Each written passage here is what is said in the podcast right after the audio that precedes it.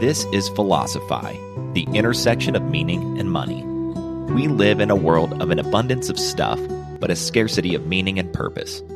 On Philosophy, we explore how a philosophy of life can help us pursue meaningful endeavors and prepare for the future while enjoying today. Money is entangled in almost every aspect of modern life, so any serious inquiry for self knowledge and personal development requires an exploration of the meaning of money. We'll learn from business leaders, entrepreneurs, philosophers, investors, historians, and others to help us think better, work better, invest better, build better, and live better.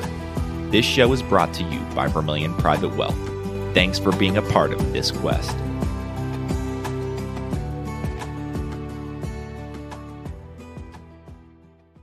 Welcome to Philosophy, the intersection of meaning and money. I'm James Vermillion, and today's guest is Nick Kemp, a student and mythbuster on the widely misused Japanese word ikigai. You may have come across the Venn diagram that went viral several years ago, one that, according to Nick, doesn't begin to capture the richness of the word or concept. Nick is here to guide us through an exploration of the concept of ikigai, something Nick has been passionately pursuing for years. Nick is the founder of Ikigai Tribe and author of the wonderful book Ikigai Kan Japanese Wisdom for a Fulfilling and Meaningful Life. What makes life feel worth living? We'll dive into that question. Enjoy.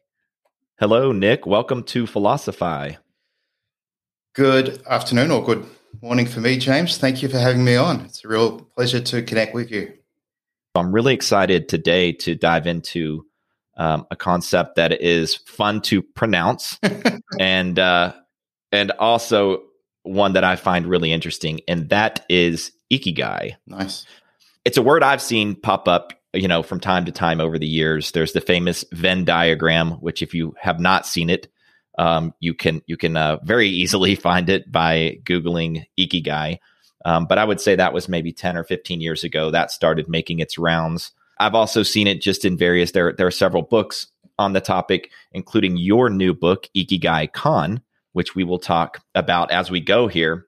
Um, but we have a way in the West of taking these concepts and these ideas, really watering them down, making them into productivity hacks or career advice or, um, you know, some sort of get rich quick scheme or, or methodology.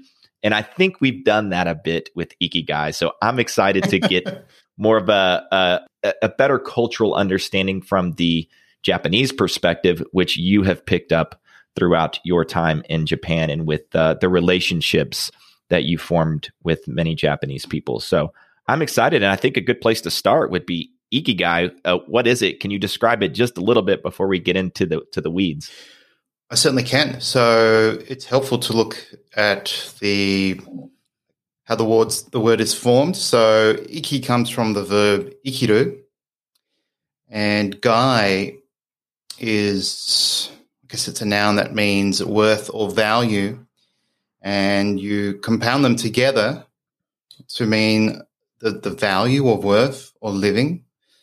Um, but a, a, better definition, and this is something I picked up from uh, Japan's pioneering researcher, who I like to call the mother of Ikigai, where we often hear these terms, the fathers of philosophy or the, the founding fathers of positive psychology, and for some reason, women don't seem to get represented. And there are philosophers and psychologists out there who've contributed who are female.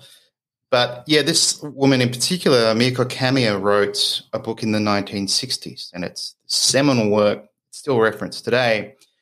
And she defined Ikigai as a source or object that makes you feel that life is worth living. And Ikigai Kan means that. So Kan means feeling, and Ikigai would be the object. So a good example might be a person, a relationship. So I might think of my son. So he would be my Ikigai source, which is sort of kind of weird to say, but he's a source of Ikigai. And yeah, I have these emotions or feelings of love, connection, sense of you know, purpose as a parent, hope for his future, and pride in the young man that he's become. So it's it's definitely something you feel rather than let's say achieve. And what's interesting, gai, can be added to many other verbs, and we'll, we'll probably get into this later. So the irony is in Japan, it's a word they don't use often. I've only heard it mentioned. I was asked the question, what's my ikigai many years ago in 1998. But other than that, I can't really recall a vivid memory of being asked what my ikigai was or people talking about it. But behind it, as you, you, you'd know from my book, there's this incredible body of research from the 1960s onwards, and it's very relatable to positive psychology. I was wondering about the word, and you you kind of brought up the point uh, early on in the book that it's not a very common word in in conversation.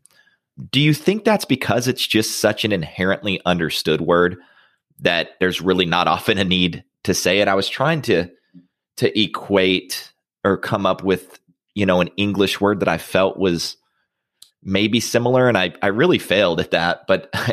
the closest I came, I was recently listening to Russ Roberts, who's um, the host of Econ Talk, mm-hmm. um, which is a wonderful podcast. And he also has written several books, his most recent one being Wild Problems. He talks about uh, this idea of texture to life. And specifically, he used the example of children. And he said, you know, it's not happiness because, mm. yes, a lot of times when you're around your, your kids, you're happy but sometimes, you know, they're just a pain in the ass. you know, they're challenging. You know, things they're you know they're difficult. Not every day you would describe as happy, but most parents wouldn't change that for the world. And so he calls that a texture to life. And that was kind of the closest kind of concept as I was thinking a little bit more about ikigai. Um, but why do you think that is that it's not talked about uh, more or used more, I, I, suppose, in everyday conversation in Japan? Yeah, that's a really good question. I've reflected on this, and then I realized that the Japanese language has like hundreds of words that articulate a concept that either in the West we don't have a word for, or we don't have this culture of deep appreciation to notice something to the point where we eventually have a word that defines it.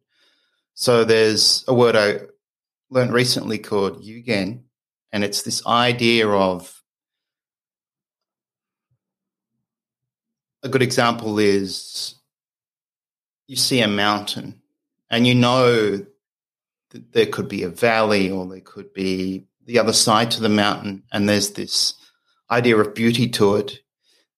And you know it's there but you don't know you, you can't see it. And so you have this feeling of that there must be something behind it. And there is this, I guess, this um, intrigue or interest in it. And we, we don't have a word for that. I mean, so that's just fascinating. And other words like wabi sabi or this appreciation for things that are incomplete or, um, I guess, imperfect in the context yeah. of nature. It's, it's, I mean, that's another misunderstood word. So Japanese have all these words and they just grow up with them. You know, they, they don't learn them at school. Um, and there's there's actually a word far more common than ikigai called yarigai, and that's that essentially means something worth doing. Yarigai garu, and I remember hearing that all the time. Like that's that's something you'd hear almost every day if you're living in Japan. Mm-hmm. And so I thought about this. I thought, is there any word in English in Australia that is culturally significant, unique to us, yet something we don't really say, but it's also quite subjective and would it, yeah, would be reasonably hard to define. And the only word I could come up with is mateship. So we have that expression, good day, mate. But behind that, we have this cultural identity or ideology of mateship where we think yeah, we should. It, goes beyond friendship. It's sort of looking after your fellow man, but having perhaps this laid backness. But it also goes back to World War One, our contribution to that. So I think we have one yeah. word, but Japanese have hundreds. And obviously, they have that many because they have this unique culture and history. They were isolated for several hundred years. Um, and they, they draw in all these different cultures as, as well. So that's that's why, yeah, they they grow up with these words. But ikigai is interesting because it's it's different to many other words because there is this body of research, and I've found so many research papers on this, and there are even sub theories in these papers that tie to different words. So it is fascinating, and there is some irony to it that in Japan, Japan, it's it's not really spoken about, something they feel, and yeah, here in the West, we've sort of watered it down, as you say, as to a Venn diagram, and it's gone viral. So, well, you know, here we are in early January. So it's, you know, we're recording this on January 11th. Probably half of all New Year's resolutions have already failed miserably. um, uh, uh, you know, I think something like 9% of people report successfully um, completing their New Year's resolution by the end of it. So not not a very high uh, percentage there, but you know, it's it's that time of New Year, New You. Um, you know, be the best version of yourself, and you talked about that in the book, and I think that's so interesting how you talked about that concept of the best you and kind of trying to reach some some best version however one would define best and how that's kind of incompatible mm-hmm. with the concept of ikigai even though that's oftentimes what the western version if you will um, maybe bastardization i don't know what we want to call it there but even though it often goes in that direction so so if, if it if it's not a destination or a, or an end goal or an end state how would you what would be the alternative way to kind of describe it? This is an interesting question because even among Japanese researchers and authors, there are different opinions to, you know, what is ikigai or how can it help your life. Um, so, someone like Ken Mogi, who is a neuroscientist, he's a bit of a celebrity in Japan, and he's written a, his own book, The Little Book of Ikigai. And he has this incredible knack for articulating these uh, Japanese concepts in English. So he's a, a very good speaker. He says Ikigai is a spectrum of the things in your life that make you feel that life is worth living. And they can be anything from your morning cup of coffee, uh, your morning walk, to the pursuit of life defining goals and he he kind of uses these terms that you, you first think are a bit strange. He'll say something like, "Oh, ikigai is proactive," meaning if you take action, if you do something, if you connect with people, if you exercise, you you will feel ikigai. And then he'll say it's also robust, meaning if you have I mean, he has. He says he can easily identify hundred sources of ikigai throughout his day.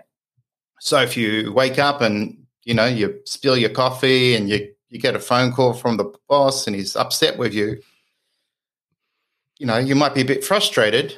But if you have all these other sources of ikigai, it'll help you get through the day. And yeah, that's his take on ikigai.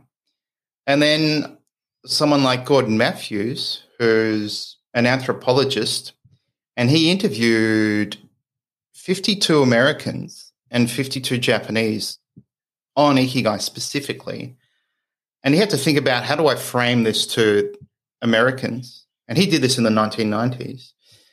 And it was something like, you know, what, what's your most important relationship, life goal, religious belief, um, or, you know, aspect of your work that, that makes life worth living?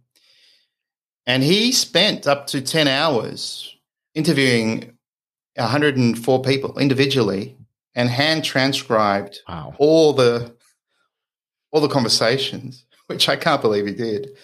And he actually was able to do that for his dissertation. And so his his work for his dissertation was on ikigai, and then he condensed it into this book. And he really believes you can really only have one one source of ikigai, and conceivably conceivably you could have several but there's probably at any one time in your life something that is your main ikigai, and it could be your work, maybe when you become, you know, a parent. And uh, for me, I, I think I realized this when my son was two. I, was, I write about that this in the book. You suddenly realize, wow, I have this influence over this child, and this child now loves and sees me, and you have this new relationship. Um, and so you quickly realize, oh, you're sort of my everything.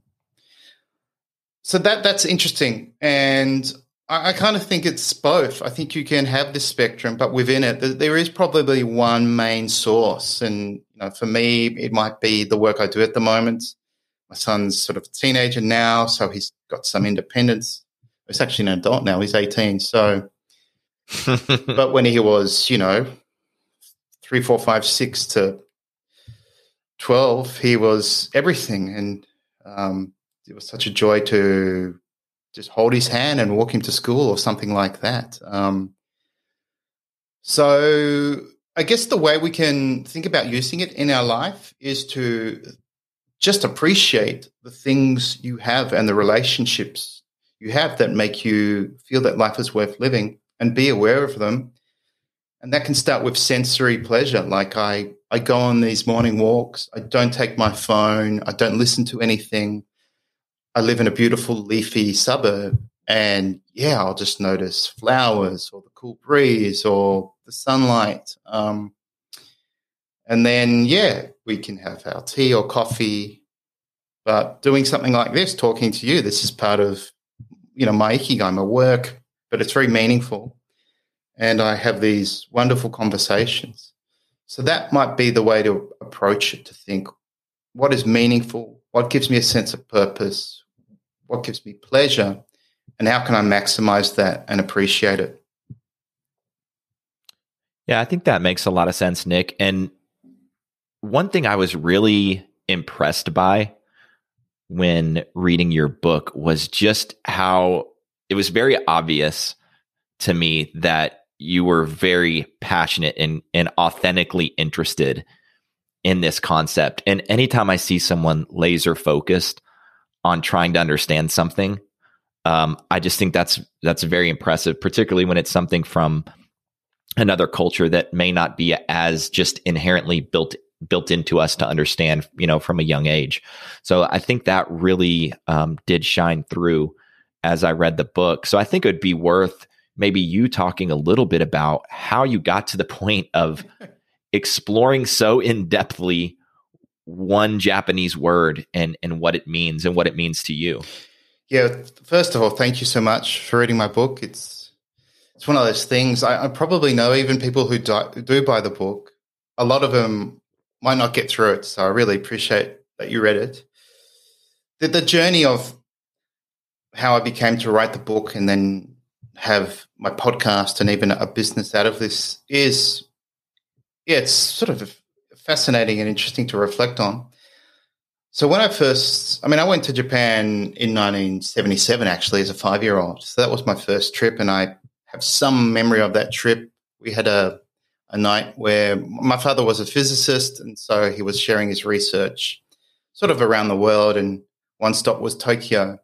And one night my father and my mother had to go out for dinner, so they got a, a babysitter at the hotel, and I have these flashes of memory of this wonderful Japanese lady who I think was teaching us origami and just being very playful. So, you know, maybe that planted a seed, or I think it did plant a seed. And then I went back to Japan as a, a trainee chef in '95, and then came back to Melbourne and realized, oh, I don't want to do hospitality.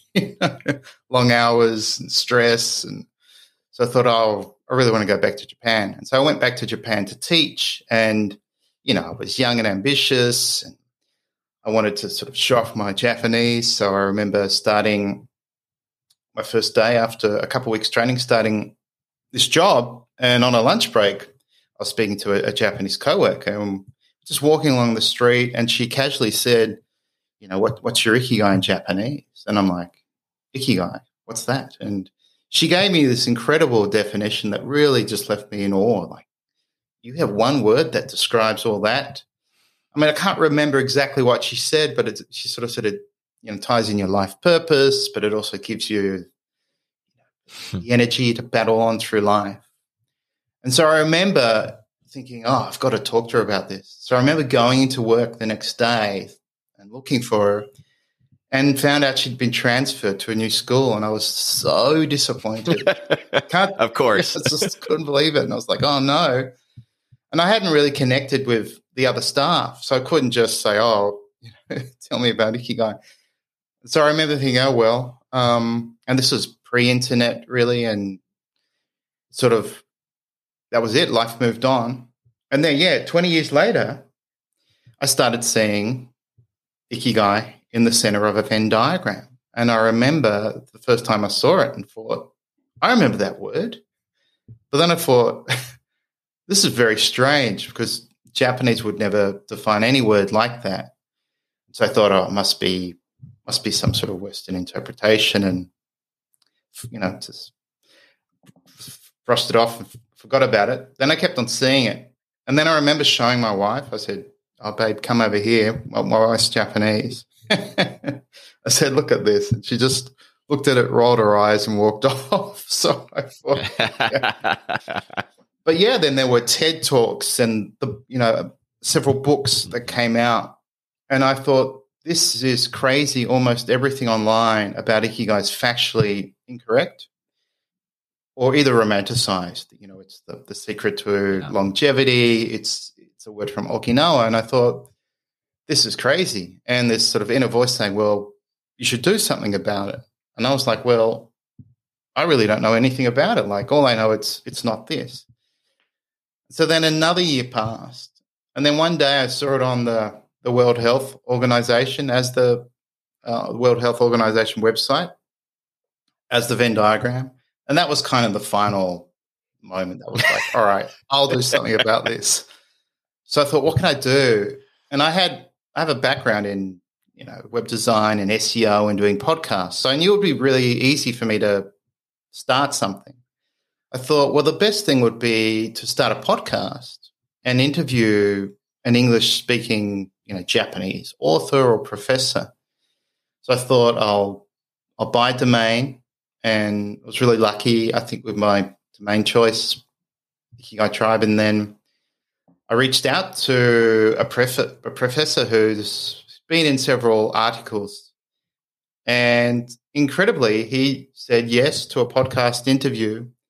Such a lovely guy. And his speaking ability is can't really speak English. So I thought, wow, this guy is incredibly courageous. Because I've met Japanese who can speak fluent English and they be very overly humble about it and they don't want to talk, you know, especially on um, a podcast or video. So, yeah, him coming on my podcast really kicked off the podcast. And I thought I want to be respectful, faithful to this concept. And that was about two and a half years ago. And so, with each interview with guests on Ikigai related concepts, it gave me this incredible insight. And then, yeah, I couldn't believe it. I found all these papers and all these sub theories of Ikigai. And I have so many people to thank. And then about a year and a half ago, it kind of made sense for me to think about, you know, what's what's the next step? Do I write a book? And I'm, you know, I was the guy who had to do extra English in high school and just scraped through, and my spell checker still struggles to make sense of some of these words I try. So, so I had incredibly low self esteem. Um, but I thought, well, I really care about this subject. I've been incredibly privileged to interview all these people. Um, and yeah, so the idea of writing a book became a reality. Um, it, it, didn't go off to a good start. I, I, hired a book coach and wasted a lot of time and money. Oddly, this person was, yeah, very negative or very against some of the cultural aspects I was presenting. And she was like, oh, I don't Jeez. understand that, or that doesn't make sense to me. So it was sort of doomed from the beginning.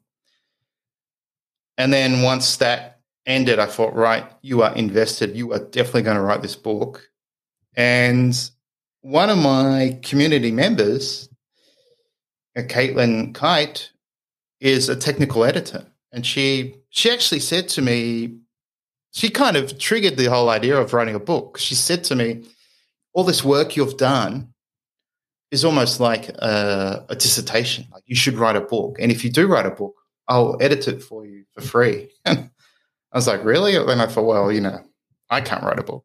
Nah. and so, yeah, I did. And she did edit it for me. And that was a, a really kind of personal, deeply personal experience because you're, you're writing all these ideas, all these thoughts, all these experiences, and you're sharing it with one person. And they're giving you feedback, suggestions, encouragement. And she did that with so much care. It was it was amazing. So you're right. It's one word, and it's changed my life. But it, it really represents almost like a unique form of psychology.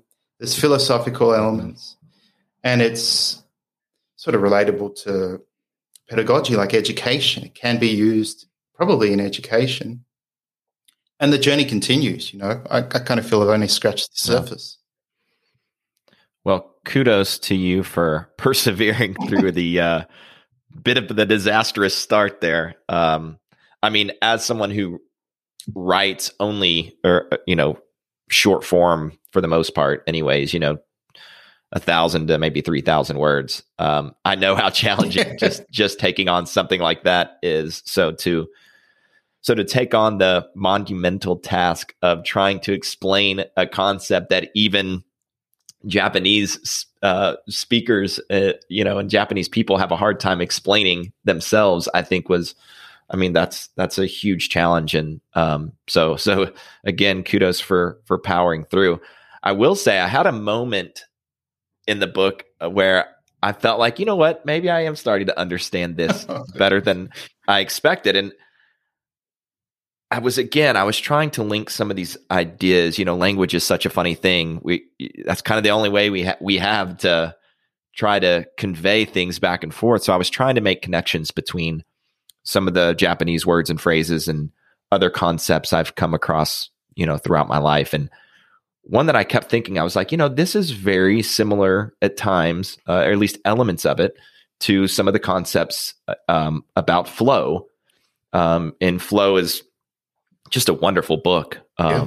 that was written by uh, Mihai Csikszentmihalyi, which I think I got that name right. did that's, that's how I know it to be pronounced. So yeah, it's, it, it's actually easier to say than it looks when you when you when you see it written out. But it's a wonderful book. Um, and I was thinking throughout your book, you know, Ikigai has some elements of flow. So I felt very validated um, when you had a section in the book um, about its relationship to flow. And obviously, I think Ikigai is broader in, in a lot of ways than just a flow state or whatever. Um, but I do think there were some parts that might be similar. So, can you speak a little bit about the relationship between the two? I think that will be, you know, interesting to a lot of people, especially those familiar with with flow. Yeah, this. I mean, this is a whole chapter. So, and it's interesting how people perceive flow because there's, I guess there are different types of flow. And Mihai Csikszentmihalyi's definition of flow is where you you have a certain skill set and there's that challenge to be met and that it's it's almost like you're I almost say that you're almost yeah, you're on that level of pushing the boundary of growth because you are being challenged and you do have the skills to meet it and you get so absorbed you lose track of time and so I, I kind of relate that state, the flow state, as almost the feeling of ikigai, or it could be as ikigai source. Mm-hmm. You could say, oh, look, you know, my work's not really my ikigai, but when I'm when I reach that state of flow in my work, whatever it is, that's when I feel ikigai. Um, so that that's yeah. that's how we could understand the flow state is feeling ikigai it could be one source. And then there's this social flow in Japan. And yeah, as I was writing the book, I you sort of realize you have all these experiences and you realize, oh, I do know a lot of stuff and how how Japanese do things. And they they have this ability to be in the moment, be present, and do things with care in general So if you go to Japan, you'll just see flow all around you. People getting on and off trains, walking down footpaths.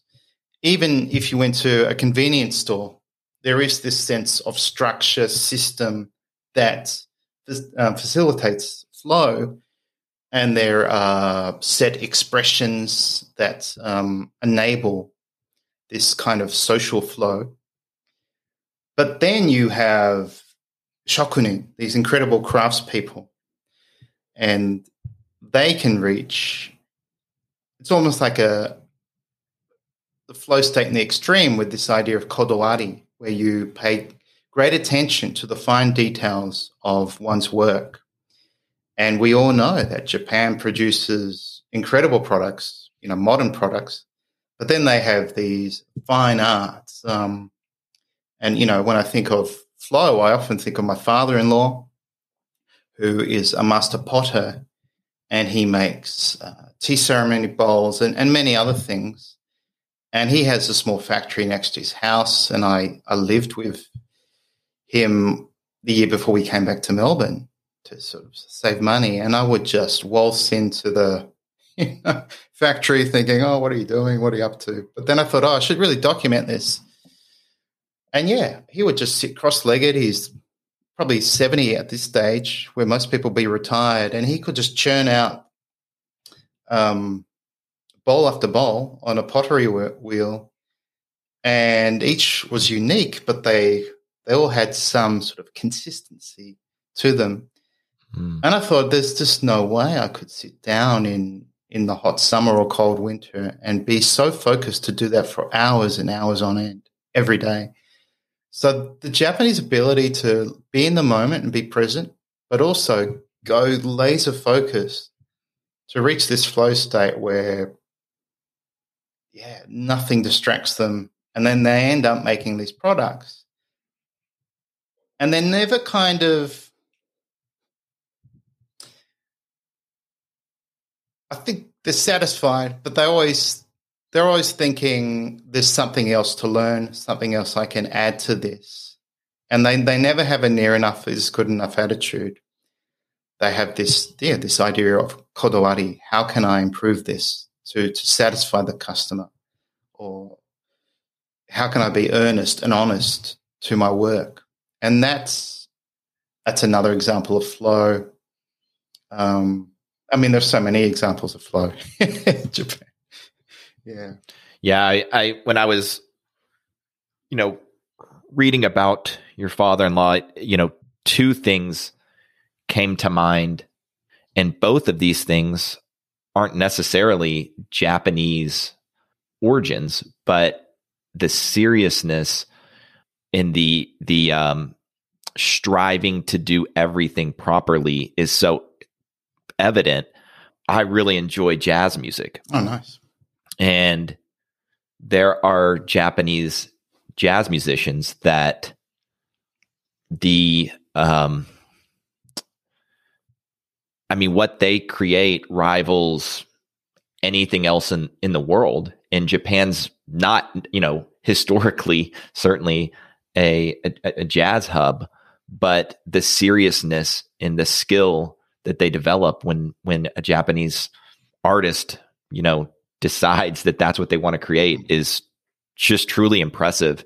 And another one that comes to mind that I've had uh, interactions with at various points is Japanese whiskey. I was going to say, yeah, you'd know that with whiskey. The, the, yeah. exactly. I mean, the care and the diligence, and even the environment and the cleanliness and um, the procedures. It's you know, it's just a wonderful, wonderful thing. So it's no surprise when you start to understand and like reading this. I was just things started making sense. Like you know what, uh, it no wonder Japanese products and things are just known worldwide to be of a high quality because tradesmen take what they're doing very seriously beyond just earning a buck or or whatever the case may be. It's not a not just a living for them. It's it's an act of doing something well. Yeah, and I, I thought that was really interesting. Yeah, that that's something I miss um, about Japan, and that that word chanto suru to do things properly.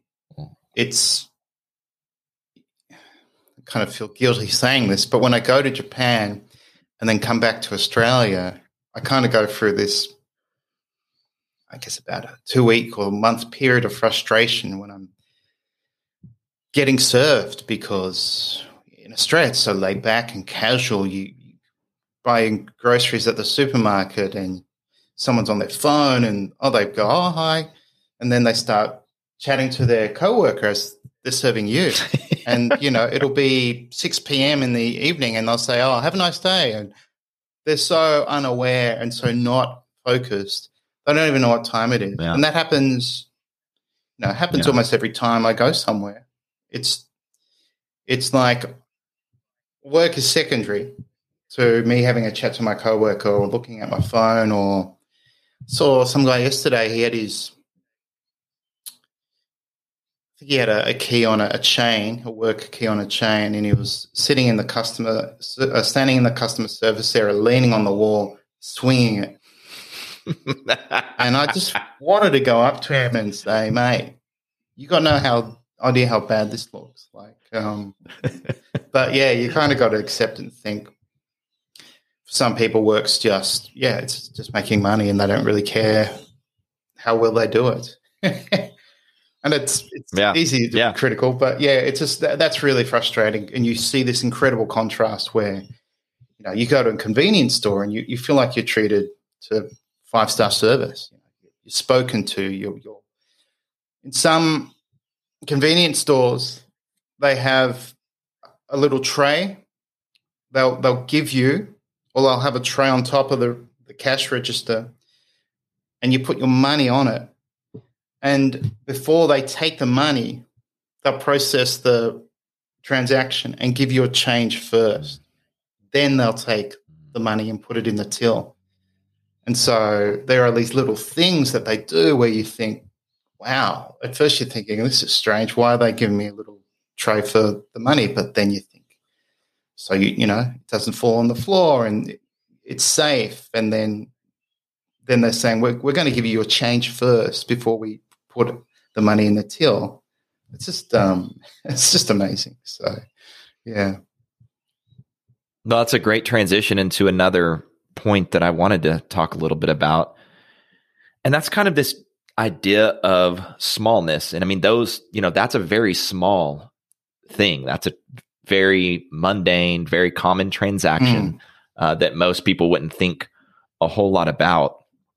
And here in the West, I think America is probably uh, at the top of the, this list. It's always about thinking grand. You know, it's about aiming high, doing important things, changing the world, um, you know, going back to what we were talking about earlier, being the best version of yourself. It's it's all of these big ideas, big concepts, big aspirations and goals. And that's, you know, uh, again, I'm not I'm not knocking that. I certainly have, you know, ambitions of my own in various parts of my life, but I think there's something beautiful and really um, important mm. about smallness and in taking care in even the smallest of things. And I think that's kind of goes to what you were just talking about there. But maybe we can talk about that for just a minute because I think it's really quite profound and and can make a difference just on a on a day to day to when you know if you don't feel like you're what you're doing is meaningful maybe you can find meaning in just doing whatever it is well no matter how small it is and i think that's that's important yeah japanese are really good at understanding that and they this is why they place this emphasis on doing things properly, especially these small things. But they also tend to appreciate the small things in life. And I remember the first time I, I went out with some Japanese coworkers when I was um, this restaurant trainee, and they're saying, "Oh, we, are going to take you out to ramen," and I, I, didn't know what ramen was back then. Essentially, a, a bowl of noodles in soup, and you know, we kind of went to this dodgy looking ramen yeah, and I thought, oh, what's this? But a bit, bit uncertain about this, and yeah, we we queued up for what seemed like hours, and we sat down, and that's all we ordered. Nothing else. No beer. No. No, no gyoza. No And the look of glee on these guys' faces, I was like, these guys are weird. Like, why, why are they so happy over a sort of a bowl of cheap, dirty noodles? And yeah, I mean, eating ramen was like this new experience for me. And now I, I love it. But yeah, they were so in the moment and so happy with just this probably back then 400 you know, four dollar bowl of um, 400 yen four dollars i guess a bowl of ramen and then another occasion i remember going to a cafe and you'd get this small sliver of cheesecake just sort of one fifth of maybe what you'd get in america and i'd be thinking oh straight away that's that's not big enough you know and I'd be eating it thinking, well, I should probably get a second slice. Whereas, you know, my I think my date at the time was really enjoying every mouthful and really appreciating the, the taste, the texture.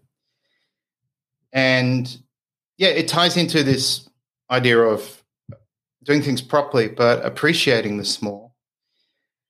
And I was even on one, I had a, a podcast um, guest who is a, a, was a is and was a researcher, and, and she spent a year and a bit in Japan at a community cafe observing this, this elderly group of people. She, she was um, she's an anthropologist and she was studying aging in Japan, and she remembered she was kind of also like part of the staff there, and the staff were like, right, when you serve someone tea, um, and they were sort of, I think they were serving Western tea, so Earl Grey. So it'd have have the handle and the saucer and the teaspoon, and they were like, when you place the tea saucer or tea on the table, make sure the teaspoon is on the right side and that you serve it on their right side so they can easily access the teaspoon. so, so these small things are all designed to serve a purpose. And we just wouldn't think about that. You know, you just plonk it down, make a noise, and the coffee spills a little bit over the saucer, and the stuff will go, "Oh, sorry," and walk off. You know. so um, uh, they'll say sorry if you're lucky, maybe. so, yeah. So that yeah, that dedication to small, but the appreciation of small is really that's really changed my life. Um, and it, yeah, I can almost think, oh, the, the naive, overly ambitious teenager in me would have rolled my eyes and dismissed this. And now it's something I greatly appreciate. So maybe I've matured yeah, a little I, bit. I love that. yeah, yeah, I would, would say so. I would say so. I want to talk about failure just a touch. Um, one of my favorite um, Japanese proverbs. Not that I know that many of them, so let's let's be front up front there. But uh, fall down seven times, stand up eight. It's so simple. It's so short, and uh, I, I I just I just love it. Um, I, I don't have any tattoos, but if I were to get one, it that might be somehow incorporated. Um, but I think it's a lovely, a lovely saying. On failing, have you noticed a difference between Japanese culture and Western culture when it comes to failure, as far as how it's viewed, how one looks at it themselves, how one looks at it when they're seeing or or see somebody else fail? This is an interesting question because I've never I've never thought about it in the context of let's focus on how failure is perceived in Japan because I'd often think about, you know, how they're very resilient and they persevere and they have all these challenges. They have environmental disasters and you, you never hear them blaming God or nature or on how they, you know, if they have a, a flood or a typhoon or an earthquake, you don't hear stories of looting or um, all the things we often hear out outside of Japan. So that they're very resilient people, and uh, in the, let's say the sporting arena, um, one thing you might notice is when Japan Japanese athletes. I mean, there are exceptions to this. I think some of the fighting sports, uh, you know, people overly celebrate and they'll be screaming and jumping around. Mm. But often in other sports, you, you never see Japanese overly celebrate. They they win, they they bow, um, they remain quiet, and you know they do this because they realize one, their opponents lost, and so they're very aware of the feelings of disappointment and frustration, and they know they can always be better or improve, and that uh, you know they're not, they're not the best; they've just happened to have won this particular fight. So I think on on failure, Japanese are, are very good at accepting, you know, this the true nature of things. Of course, they'll they'll go through disappointment, but they just realize, well, I, I didn't do enough, and they might go through similar emotions of, you know, I've let I've let someone down, I've let my coach down. But I think they they they move on quickly and they go with this idea I will now try to improve and do my best.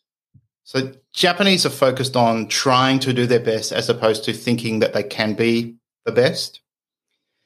And so I think with failure, yeah, I would go back to this idea of resilience. And, and they have this word or this expression gam, gambaru, gambarimasu. And it's it's the it's literally the only word you'll hear Japanese say at sporting events. So spectators scream this out and they say "gambatte, gambatte," like to the people they're supporting. And athletes in interviews will say, "Oh, gambarimasu, I'll, I'll do my best." So it, there is this focus of doing this their best, but realizing there is this possibility that I, I won't win. Um, and they seem to talk less about these things. They just don't talk about winning or, or failure as much as maybe in, in the States. And I've seen some documentaries on like university wrestlers or college wrestlers in the States. And you've got this guy who's incredibly good and he's um, he loses. He loses the, the state championship.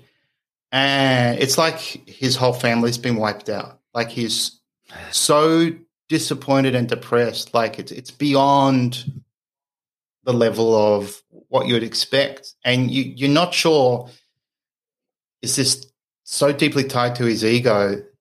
Like it's almost like he'll never recover. Like that's it. My life is is over. Yeah. That that kind of yeah. I've never seen that in Japan. Like, okay, lost, but they're they're respectful and they hide their disappointment, at least from public view. Yeah, and I think unfortunately, in many cases, and at a younger and younger age, kids are wrapping up their entire identities in you know whether it's a specific sport or whether it's academics or you know some other domain of life. And a lot of times, especially kids who are especially talented at a young age, they don't experience failure for a good bit of their life as far as losing, maybe not failure, but losing.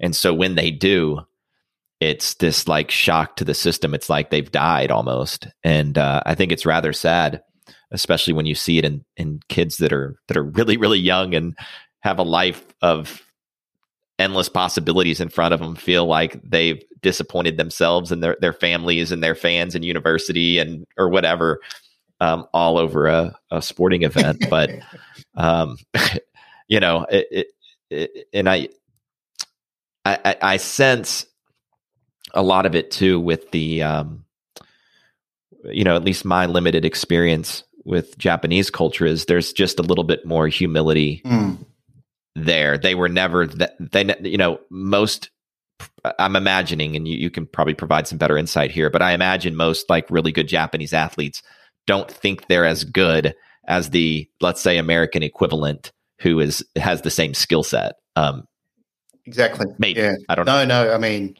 I think one example of that, and Americans would know, is Ichiro Suzuki, who Mm-hmm. I don't really know a lot about baseball, but he, he broke significant records. And Yeah. I don't think you see him screaming and running around and ripping off his shirt or um and he's um you know and in Japan he's, he seems very accessible. Um he lives a relatively kind of humble life. Um and when he talks, he talks about failure. He says, "You have to understand, I've, I've failed more times than succeeded in baseball," um, and yeah, he doesn't kind of present this rock star status of an athlete, um, and so Mm.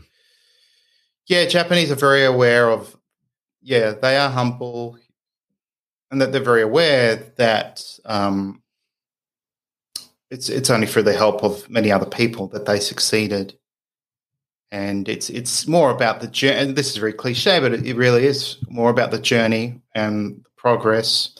And I mean, this kind of goes to the the idea of do, the way, and you he does this um, suffix added to many crafts or arts or martial arts. So um, judo, the gentle way, um, kendo, the way of the sword, iaido, oh, iaido, drawing the sword, um, and then chado, the way of tea, and um, even Shinto is the way of the gods. So, and represents a set of practices and commitments and the way or the path, suggesting there there is never an end, and the, the idea is to commit yourself to these practices and do your best to refine them and continually learn. So even if you win or lose, it doesn't mean the journey's ended. Um, and yeah, this is why Japanese have these lifelong pursuits. Um, and this is probably why my father in law at 82 is still making pottery Wow. um, and he's yeah, he's aging really well. so, but going back to that um, proverb, or it's uh, Nanakorobi Yaoki, seven, four, four down seven, rise, rise eight. It's really interesting because when I first learned that, I thought that doesn't make sense because you fall down once and then you get up once. And I thought, shouldn't it be four down seven, get up seven? Because I'd often, you know, look at things really closely. But then I realized it's like it's striving and then failing, and then you get up. So it's or you kind of you start with one anyway, perhaps because you've given you've been given life or you've been given help and so that there's always this deeper meaning behind a, a Japanese proverb. That's funny. I never even thought about that. I'm like, oh yeah, So, interesting. so yeah, it's it's fascinating, and this is why I, I tell people, and this is typical of the West. Like, oh, just tell me what it is. Like, you know, what, what's ikigai? What's wabi sabi? Like in a sentence, thinking through that they can understand. And I'm I'm really cautious, saying, look, you need to have a mindset of having long and oh, you know many long discussions on this with many people. And if you're trying, you know, the, the problem is you're trying to understand it with a definition, and that's just not going to work. Yeah. And even the uh, yesterday, someone, a friend of mine, sort of said, "Oh, it sounds like Japanese don't even understand their own language or culture. They they have such a hard time explaining it." And I was like, "No, that's not the case. Is they struggle to explain it because they're they're very vague concepts and the, the things they grow up with, and you learn from life experience. And you're expecting the perfect definition."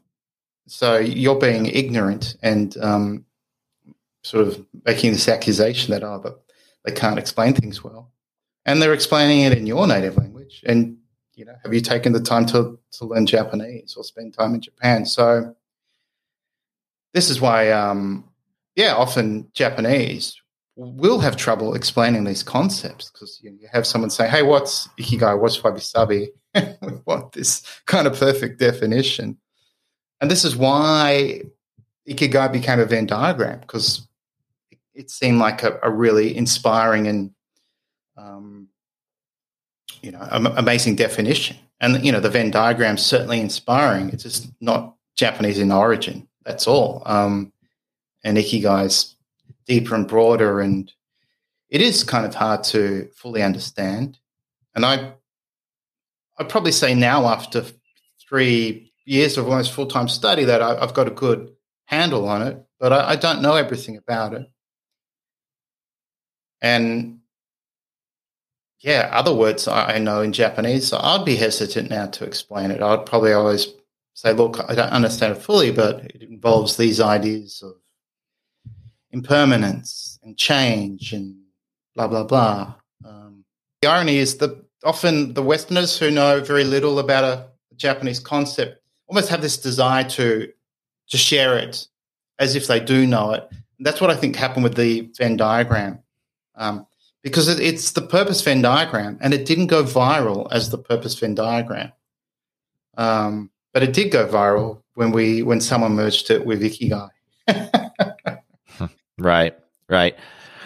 You know, I think Nick, if you and there are some feelings that are just hard to describe in in any language. I mean, if you ask most people to describe something like love, I mean, how many songs, books, and stuff are written written on the topic of love. If it was that easy, we would have.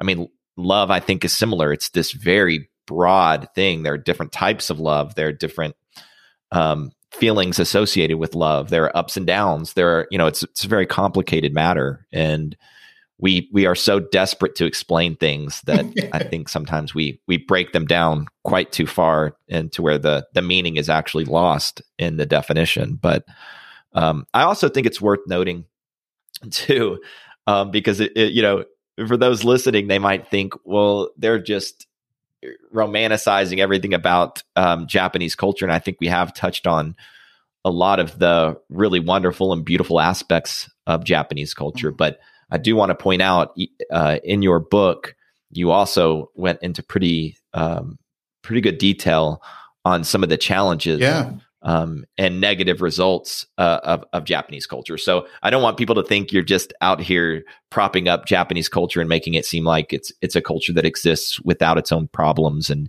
its own challenges and things like that. So I think that's just worth saying in, in case it was coming across that way. Yeah, that's that's just briefly touch on that because that is important, and I wanted to make sure I, I touched on that in the book. There is a, a lack of ikigai in Japan, a serious lack of ikigai in Japan and they have these unique problems that seem to start there, and then unfortunately they're spreading. So one is this idea of hikikomori, these social, um, extreme social withdrawal, where you have teenage, usually boys, from the you know from the seventies now, who've spent their entire life, thirty years of their life, in their bedroom at their parents' house, and they, they have no no job, they don't participate in society, and there's at least two million, two million people doing this. Um, lonely deaths, um, loneliness, incredibly high youth suicide. So yeah, it's not like every yeah. There is this belief that all Japanese can easily identify their ikigai, and it's why they live so long. That is a, a Western romanticization. And you know, some of my Japanese friends can't answer it. They go, oh, I don't know. I probably don't really have one. Um, so yeah, I, I thank you for that because I don't want to paint this uh, pretty picture that everything's wonderful in Japan. They certainly have their own challenges, and a lack of ikigai is one of them. That that's true of every every culture, but I think it's important to, or at least useful, however you want to describe it, to look at the things that various cultures do well whether it's on an individual level or on more of a societal level. And um, if there are things that you can apply to your own life or your own community or whatever, um, then I think there's value there. So that's why I, I find this so interesting. Um, I love finding commonalities with different things I find interesting. And you talked about the true nature of things, Mm. which the word is arugama. Yeah, arugamama. So aru means to exist. Mama means as is, and ga is just a uh, subject marker. Yeah. Morita therapy, which you talked a Mm. little bit about in the book. Part of that is based on this idea that nothing is either positive or ne- negative, that external stimul- stimulus creates pleasant or unpleasant emotions Mm. that we can learn to live with. And it- as soon as I read that, it was like, I, I immediately thought up um, Epictetus. Yeah. And Yeah. he, he has that, the famous quote, men are not disturbed by things, but by the views of uh, they take on those things. And I thought they're not exactly the same Yeah. those two concepts because there there are a few differences, but I think there is at least some common thread there. And I just love finding those little like spark moments where I'm like, that's so interesting. You know, two quite different cultures, two totally different time periods, Yeah. coming to a somewhat similar conclusion there. It's it's interesting you mention that because my editor mentioned, oh, would this really relates to Stoicism? Do you want to mention that? And I reflected on that and thought, oh, it is. It's definitely very close. But if I mention, I was kind of worried if I just mentioned Stoicism, it would create that. Oh, okay, it's it's it's the same as Stoicism, and I, I didn't want to create that impression. But yeah, you're definitely right. There are parallels, um, and yeah, Japanese are, I guess, they're really stoic. Actually, they're probably too stoic, and they have this problem of not asking for help, and they have sort of going back to what we were talking about earlier that in Australia we have so many services for depression. We have we have a lot of education, a lot of advertising. We have days for men, you know, is your mate okay kind of day, and it's okay to ask for help. Japan, they're they're decades behind in terms of government sponsored programs or non-profit programs to help people with depression or loneliness. Um, yeah, because they have this belief that asking for help causes trouble, and you just got to grit, grit and bear it. And um, it kind of be, I guess that's kind of a negative aspect, maybe, of these concepts that are probably misunderstood because some people might think, oh, I've got to be stoic, so I can't ask for help. I just got to persevere. And that's probably not really what we're talking about. But this idea of arugamama, I, un- I think the best definition is understanding the true nature of things because acceptance is still a sort of a cognition. You're, you're looking at something, something and think, okay, well, I'll accept it. Whereas if something is just this is the way it is, it it it rains, it it shines, um, bad things happen. you know? Yeah. um, yeah. it's unpleasant. I don't like it, but I can live with it, and then I can move on. I can I can action something to move on, and then eventually, Yeah. forget about it. Um, yeah, so that uh, that probably has a more appealing tone because Stoicism almost sounds, I guess, if you don't really start reading about it, a little bit intimidating or hard. Whereas Arugamama, true nature of things, is like ah, it's, it's sort of a bit more passive, Hmm. um, a more more appealing, I guess. I mean, at least to me, anyway. Yeah, well, just in the very beginning of of your book, that was one of the first things, kind of talking to you you talking about the misconceptions, if you will, or misapplications of ikigai. I, through studying Stoicism, have I feel the same way that a lot of the concepts have been misinterpreted, misapplied. There's now a whole uh, contingent of people that somehow have turned stoicism into like a way to build brands and businesses Uh-huh. and i'm just like it just it really you know ir- irks me in that in that sense because that's you know has nothing to do with it but anyways i you know i, I do think there are some similarities i think it, you were right not to include it um in the book because a i think it's a fun connection for people to make Mm. on their own if, if they think it's there.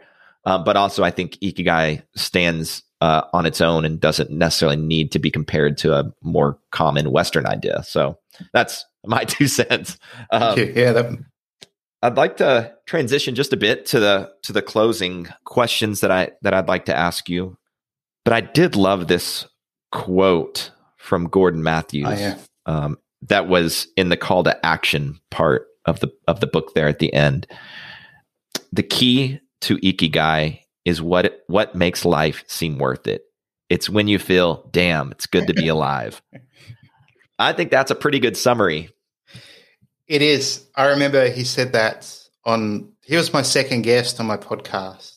And he actually has a voice very similar to the the science teacher or the scientist on The Simpsons. So it's this kind of high pitched, a little bit high pitched, animated voice. He's so animated and he's so passionate. And when he said that, I was like, man, that, that damn, it's when you feel damn, it's good. The way he said it was when you feel damn, it's good to be alive. I thought, wow. So that, yeah, that was always going to be a quote. And yeah, that's the feeling. It's this feeling of zest, but zest in your relationships and, and, and zest in your hobbies and your work and um, but not overly ambitious. Um, so yeah gordon that quote's really sums it up well. It's a good one. And zest i think that's a good uh, a, a good word um, as well for describing ikigai um, but there are two questions i like to ask. Um, and we'll start with uh, we'll start with the first one here what does wealth mean to you, Nick? Yeah, that that's interesting questions because I think we'd imme- immediately relate it to to money, but we we can have you know wealth for me in relationships. Last night, actually, I went out to dinner with. Um, actually, it was my best school friend's mother, and I've actually I haven't seen my my school friend for years, but I've always maintained this uh, relationship with this, you know, this lady who's become a, a, very good friend over the years. And she comes to Melbourne every Christmas or every New Year to catch up with friends. And we've maintained this friendship. And then there were other friends there and, you know, a, a gay couple who've really looked after me and my brother after my, my mother died. And they were they've been a part of my life since I was ten.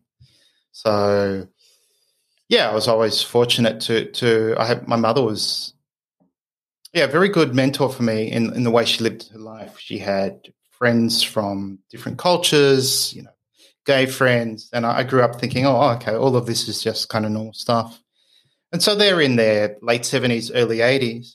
And I was just reflecting on, wow, you know, here I am with these dear friends who've done so much for me.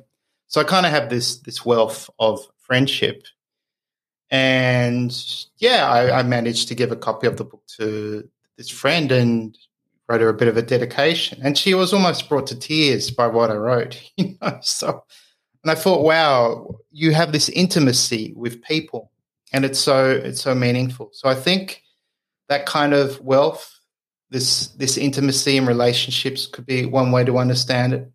I think financially, I think we all have this relationship with with money, and I think we struggle with it when we're first earning it, and we we might fear it, we might overvalue it. But I think in terms of uh, financial wealth, it's, it's probably this level you get to where you're unconcerned about money and you you have enough and you you manage it well, where it, it's not stressful and it's I used to think, oh, money's a resource, but it's just a, a means of transacting uh, value. And then, of course, you can have a wealth of knowledge, um, which I'd probably think about in, in my journey of researching Ikigai, but also I didn't realize I had this wealth of knowledge on Japanese culture. And I, I know all these things that most people don't simply because I lived in Japan. Um, so we all have wealth, whether it's friendship, knowledge, hopefully love, um, hopefully financial. so it's, yeah, hopefully it's an abundance of something that's positive and something you you don't fear And I think, ironically, the one we relate the most to the concept of wealth money is the one that kind of causes the most uh, fear or stress. But we have all these other different types of wealth that we should value just as much as, or probably far more than money. Yeah. wealth might be as hard to define as yeah, ikigai. Go, yeah. That might that might be your next book. what is wealth? Yeah. Oh no, that's lovely. And the final question: If you could send out a text message and ping every phone in the world um, with a message, what would you say? Yeah, I, I read this before taking a walk this morning because I thought that's an interesting question. I need to give this some thought. And then I thought, I know what I'm going to say. So it is use your unique imagination to create something new. And this comes from going back to the mother of Ikigai, um, Mieko Kamiya. It's essentially her definition of self actualization that self actualizing is the joy of creating something. And we all have unique life experience, u- unique knowledge, unique perspective, and unique imagination. And if we create something new, whether it's a new dish, a poem, a song, an essay, a new product, a book, doesn't have to be grand. It can be something small, or something medium, or something big becomes an emblem of who you are, a representation. So, yeah, I would say use your unique imagination to create something new that you can share with your family, your friends, or, or the world. Wonderful. I love it. well, Nick, where can people find you?